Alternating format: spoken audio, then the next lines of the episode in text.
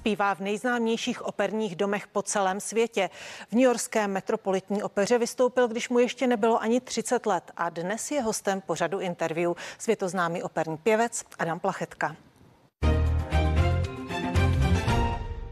Dobrý den, vítejte ve studiu. Díky, Dobrý že jste den. přišel. Děkuji za pozvání. Jak často je vás možné zastihnout vůbec v Česku, když zrovna není pandemie? Teď netradičně často, vlastně dne, dneska mi na jedné akci někdo říkal, no já jsem vás několik let nemohl nikde zastihnout a pak jsem vás viděl čtyřikrát za měsíc tady. Takže teď pobývám nezvykle hodně doma a mu, musím uznat, že se mi to dost začalo líbit a z, zajímá mě, jak bude vypadat návrat do toho kolotoče, jestli bude tak intenzivní, abych asi radši, abych, Aby nebyl. abych, abych trávil doma víc času než dřív. A kolik měsíců mimo pandemii trávíte v zahraničí? Býval jsem tak 8 až 10 měsíců pryč, Z 12 je to hezké. ale te, teď teda vlastně mám skoro rok a půl bez přerušení ta- tady v Čechách. Kde jste teda doma?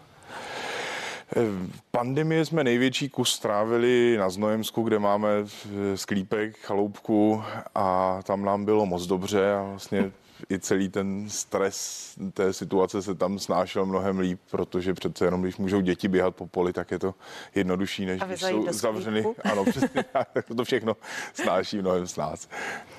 A když není pandemie, tak kde jste vlastně doma 8 až 10 měsíců eh, v zahraničí? Těžko říct, já si ten domov tak jako Doma vozím sebou, že přesně tak, že vš- všude mám ně, nějaké vazby a na něco se těším, takže vě, většinou si to doma prostě udělám tam, kde zrovna jsem. Deset let jsem byl doma ve Vídni, teď eh, vlastně kvůli pandemii, kvůli tomu, že starší dcerka začala školní docházku v loni, tak eh, jsem se přesunul zpátky do Prahy, kde stejně rodina tak jako měla centrum celou tu dobu.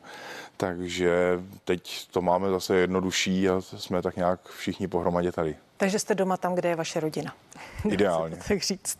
Máte v tuhle chvíli stále angažmá? Mluvil jste o Vídni. Hmm.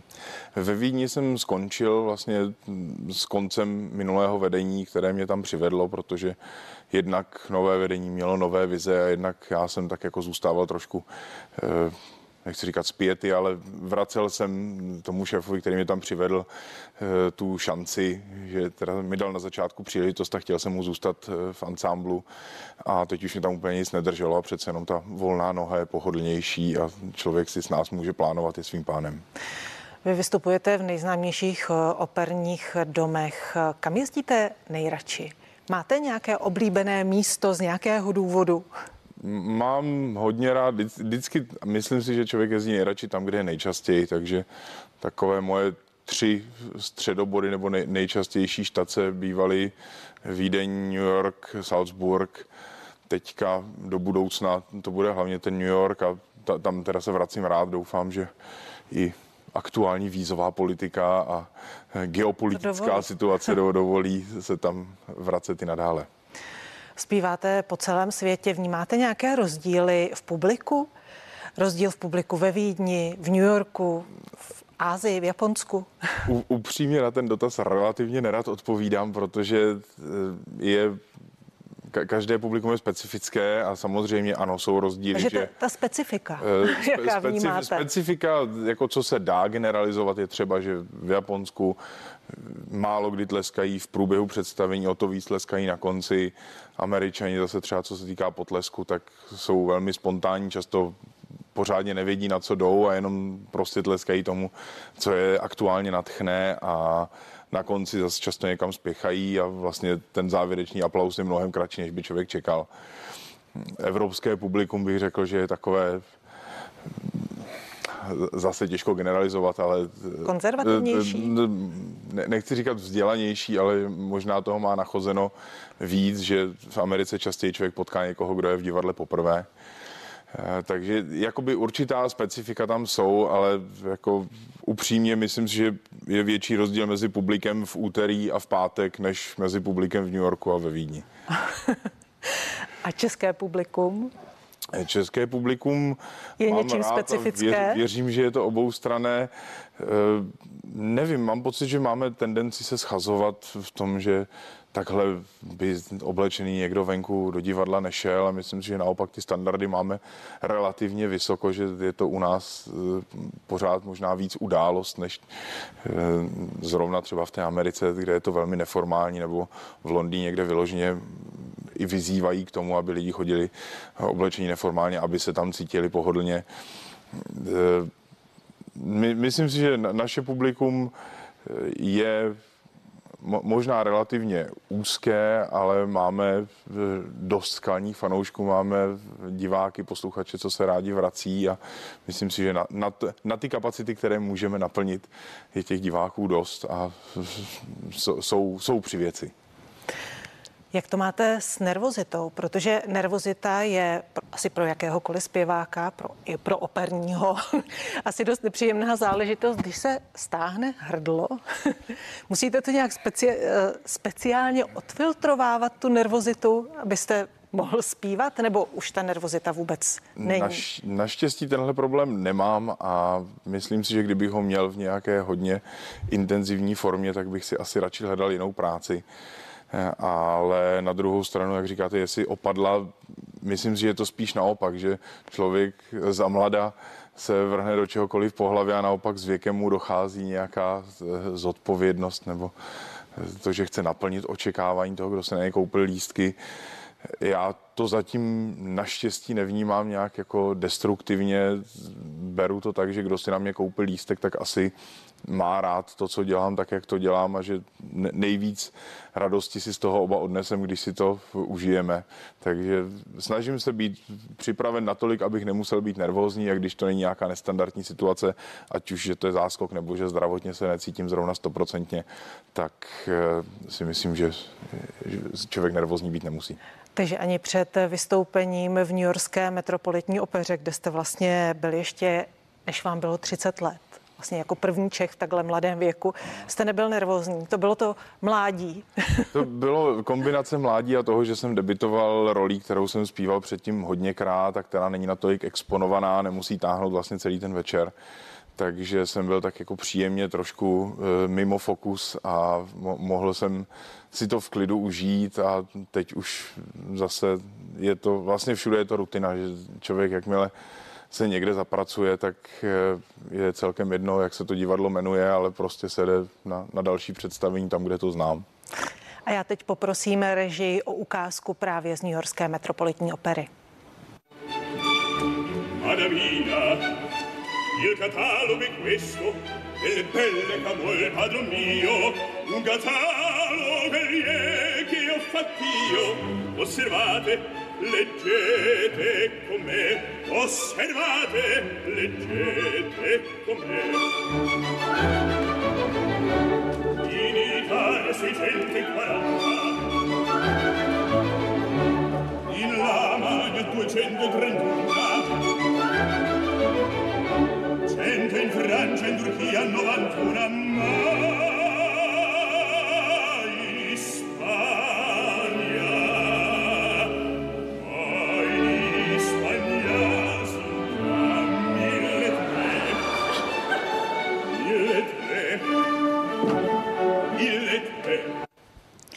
ukázka z Mozartova Dona Giovanniho, je to tak, ale nebylo to to úplně první vystoupení.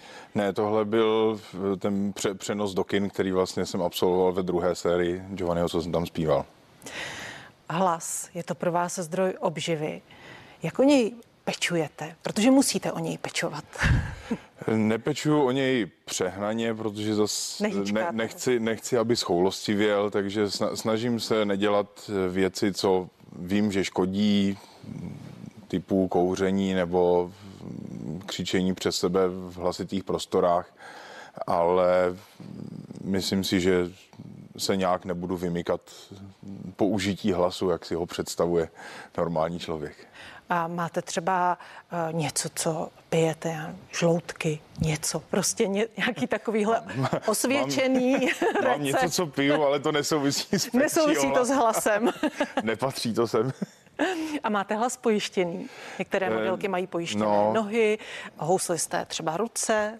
Eh, Co vy? Ne, ptal jsem se na to, možná od té doby jsou lepší produkty, nebo bych eh, našel lepšího poradce, ale když jsem se na to informoval někdy relativně ze začátku kariéry, tak mi to přišlo natolik nevýhodné, že vlastně ta částka pojišťovací nebyla taková, jak bych očekával. Za, za ty platby, co bych musel odvádět, tak jsem si říkal, že radši se budu sám snažit myslet na zadní kolečka a pojišťovny z toho vynechám.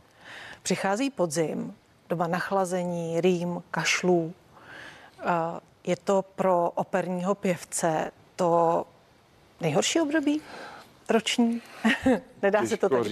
říct, upřímně za mě je horší, protože eh, má- mám občas senou rýmu, tak je možná pro mě horší, když, když začnou kvést travičky a to pčíkání se hůř zastavuje, než dát si na sebe pozor a nenachladit se. Na, naštěstí na, na tohle to úplně netrpím, takže si myslím, že podzim, nepodzim eh, se, se snažím být v, v podobném zdravotním stavu celý rok. A s čím se dá ještě zpívat opera? Dá se zpívat s rýmou? Dá se zpívat s kašlem? To je velmi eh, konkrétní, ka- každý zpěvák to má jinak, eh, každá role taky si žádá něco jiného. Jsou kousky, kde se toho dá hodně eh, zamaskovat a jsou mm, nějaké dramatické role, kde prostě musíte být v pořádku, aby to šlo. My, myslím si, že do, doteď jsem odřeknul, tuším, že dvě vystoupení v životě z nějakých, vlastně netuším kolika, ale určitě to bude blízko k tisícovce, takže to, To znamená- ne, není tak vysoké. To znamená, že jste tak zdraví, anebo že dokážete zpívat téměř s čímkoliv? Kombinace obojího, ne, ne, nechci diváky zklamat, ty dvě, dvě absence, co si vybavu, jsou premiéra na Znojemském festivalu, kde jsme dělali a Mask Handlu v Acisa Galatea a to bylo úplně na začátku a já jsem naskoušel všechno, měli jsme tři dny eh, představení za sebou a já jsem se, celou dobu jsem odzkoušel v pohodě a v den premiéry jsem se probudil a neměl jsem prostě vůbec hlas. Nedalo se s ním nic dělat, tu premiéru bohužel jsem musel odříct, potom mě teda z toho vysekali eh, s, s téměř nadpřirozenými eh, silami a další dvě představení už jsem odvedl a druhé představení byla Figarova svatba tady v Praze, kdy jsem si říkal, že bych vlastně mohl zpívat, ale měl jsem čtyřicítky horečky a nechtěl jsem nakazit kolegy, takže jsem spíše ze solidarity zůstal doma, ale Myslím si, že člověk potřebuje nebo by měl umět s hlasem nakládat, i když není ve 100% kondici, protože ve 100% kondici jste pár dní v roce. Ale zároveň je potřeba umět odhadnout, kdy už se ten hlas ničí a kdy si sama škodíte zdravotně. Hostem pořadu interview je světoznámý operní pěvec Adam Plachetka.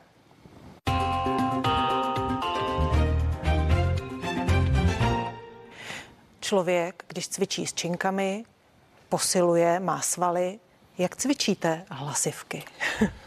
Stejně jako s činkami, cvičeními vokálními, které vlastně jsou takové krátké, nudné kousky muziky pár tónů vedle sebe, kterými se vlastně ten hlas nějak sceluje, technicky vystavuje a potom to cvičení s činkami je ten běžný provoz, kdy musíte několik hodin denně zkoušet a prostě ten hlas si na to zvyká postupně. Je, je to na hlasivkách strašně vidět, že oni mají danou délku, která vlastně vám udává výšku toho hlasu a udává hlasový obor ale s tím, jak se zpívá, tak oni mění tloušťku a zesilují opravdu přesně jako když, přesně jako když cvičíte s činkou, tak vám prostě ten sval naběhne, akorát ten náš hlas má nějaké 2 cm čtvereční, takže je to všechno křehčí. Proč jste si vybral zrovna operu? Čím pro vás byla tak atraktivní? komplexností. Já jsem vlastně původně šel na konzervatoř se záměrem dělat muzikál a hned v prvním ročníku mě naši vyslali, že teda když chci dělat operu, tak o to musím něco vědět a musím se chodit dívat na představení. Tak jsem začal hrozně často chodit do opery, kam jsme tehdy jako studenti mohli zadarmo, nevím, jestli to je pořád ještě aktuální. A hnedka během prvního týdne, dvou jsem si řekl, že teda ta opera, že mě vlastně nadchla natolik, že měním plány a už, už u ní chci zůstat. A vládne v opeře hodně konkurenční prostředí? Jak Myslím si, že ne. Já, já ho ne, nevnímám, ne, nemám pocit, že by tam byla nějaká nevraživost. Já, já jsem s kolegy za dobře a naopak si pomáháme, jsme rádi, když si můžeme víc vstříc. Takže se v opeře pěstuje takovéto kamarádství. Určitě. Co všechno obnáší ten světový úspěch, kromě toho, že nejste vlastně vůbec doma, téměř? No, to je asi jako nejzásadnější aspekt. No. Na, naštěstí ta na, naše sláva není srovnatelná se slávou popových hvězd nebo e, nějakých televizních herců. Takže my to máme tak jako, že na pohodu, že mě občas někdo po, pozdraví, řekne, že se mu někde něco líbilo, anebo že, teda, že, že, že je rád, že funguju tak, jak funguju, ale málo kdy to je nějaký nepříjemný zážitek, vtíravá nějaká záležitost, kterou by si člověk radši odpustil, takže za mě to, tohle to je úplně eh, v klidu a jsem tomu rád. A nej, největší negativní vlastně aspekt té práce ne jediný vidím v tom, že je člověk často na cestách, často pryč od svých blížních. Cestujete po celém světě, zpíváte po celém světě. Jak je to s jazykem, ve kterém zpíváte, ve kterém se vám třeba zpívá nejlépe a který, eh, který zvládáte nejhůře, ze kterého máte obavy? Obavy mám ze všech, kterými nevládnu a když jsem s nějakým jazykem zžitý, tak mi vlastně celkem jedno, co to je. Takže v těch, ve kterých se pohybuju normálně, nejčastěji italština, němčina, čeština, eh, si myslím, že jsem za dobře se všemi a ne, ne, neděsí mě ani jeden. A který pro vás je ten nejnáročnější na zpívání třeba z toho, portfolia jazyků, kterými už jste zpíval? Ne, největší výzva asi byla švédština, protože jsem vůbec neměl v té době referenční bod a vlastně naposlouchal jsem si to jenom z nahrávky a potom, když jsem se potkal s jednou švédskou kolegyní a poprosil jsem jí o pomoc, tak jsem zjistil, že jsem teda moc švédsky nespíval, když jsem se o to snažil. Takže jde, jde o to, jak se můžete připravit a když už potom na jakýkoliv jazyk znáte jazykového kouče, tak eh, do, dobrého kouče, tak eh, vlastně by problém neměl být nic. Je to jenom otázka trochu práce. A jak jste se učil třeba tu švédštinu? To se nejdřív naučíte text, který, když je ve švédštině, nevíte vlastně, uh, jak, jak to má znít. Ne, no, a pak tu hudbu, nebo jak to, jak to probíhá? Myslím si, že dost, jakoby, že, že je to symbioza textu a hudby u všeho. Eh, samozřejmě, když znáte ta slova, dávají vám smysl, tak je to mnohem jednodušší, proto se snažím pohybovat v jazycích, eh, kterými mluvím. Eh, ale i, i když ne, tak to prostě učíte jako básničku z melodií. A samozřejmě důležité je to na začátku přeložit, udělat si jasno v tom, co které slovo konkrétně znamená, protože nechcete dávat akcenty tam, kam nepatří nebo teda To asi se v tramvaji učit, učit nemůžete, že jo, to zpívání. zpívání ne, ale zrovna teda z dnešní technologií překlady a tohle všechno na, naopak úplně v klidu, protože si můžete na Google najít eh, doslovný překlad nějaké písně nebo árie, můžete si to buď přepsat do not, nebo si to jenom přečíst a tím si to namemorovat nějak. Potom ta hudební stránka věci je samozřejmě druhá věc a je ideální, když ten klavírista, který vás něco učí, e, zná ten jazyk a zná ten styl a může vám poradit, když si náhodou nejste jistá. E, ohledně dalších plánů, já vím, že e, v polovině září budete vystupovat na Mezinárodním hudebním festivalu v Českém Krumlově, je to tak? Nejste tam poprvé. Na co se může publikum těšit? Je to celý Mozartovský program. Budeme tam ještě se dvěma mladšími kolegy, už, už to přišlo, už, už mám hodně mladších kolegů, takže se můžou diváci těšit i na nové tváře. A je to program sestavený převážně z oper, ale myslím si, že tam je pár špičků i takových jako koncertních a nebo úplně e, pro legraci Mozartem napsaných. A věřím, že ten koncert bude stát za to dramaturgicky, se, se mi líbí, jak je poskládaný. Bude tam i Plácido Domingo. Setkáte se, znáte se? Uh, myslím si, že Plácido, jestli se nepletu, tak už byl a už, už je zase pryč. Už je zase pryč. Ten zahajoval, my jsme eh, ke konci, nejsme závěrečný koncert, ale jsme jeden z posledních koncertů.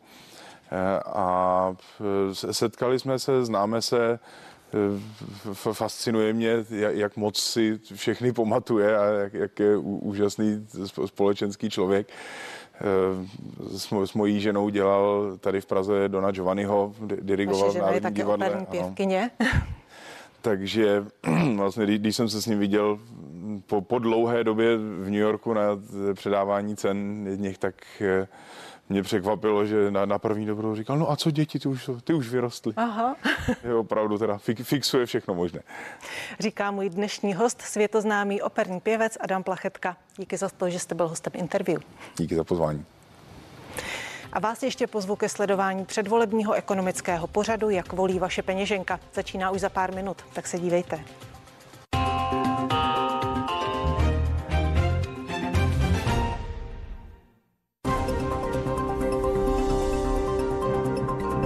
Jak volby ovlivní